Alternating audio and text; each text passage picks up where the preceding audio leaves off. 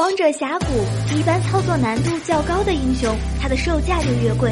还记得在很早之前的版本，官方只要出新英雄，大多数都是定价一万八千八百八十八金币。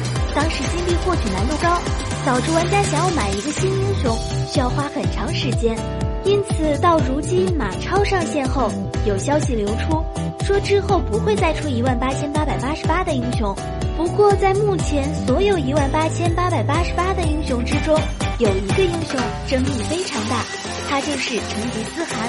成吉思汗这名英雄很玄学，会玩的是狼狗，不会玩的就是一条二哈。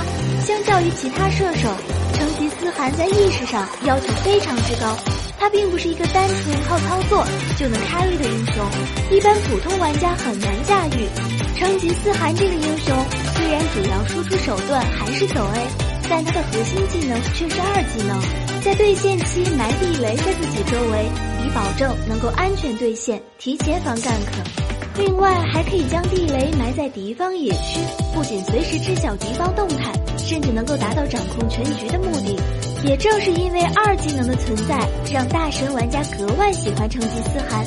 进可掌控全局，退可安然对线，等装备发育到一定程度，随便 carry 全场。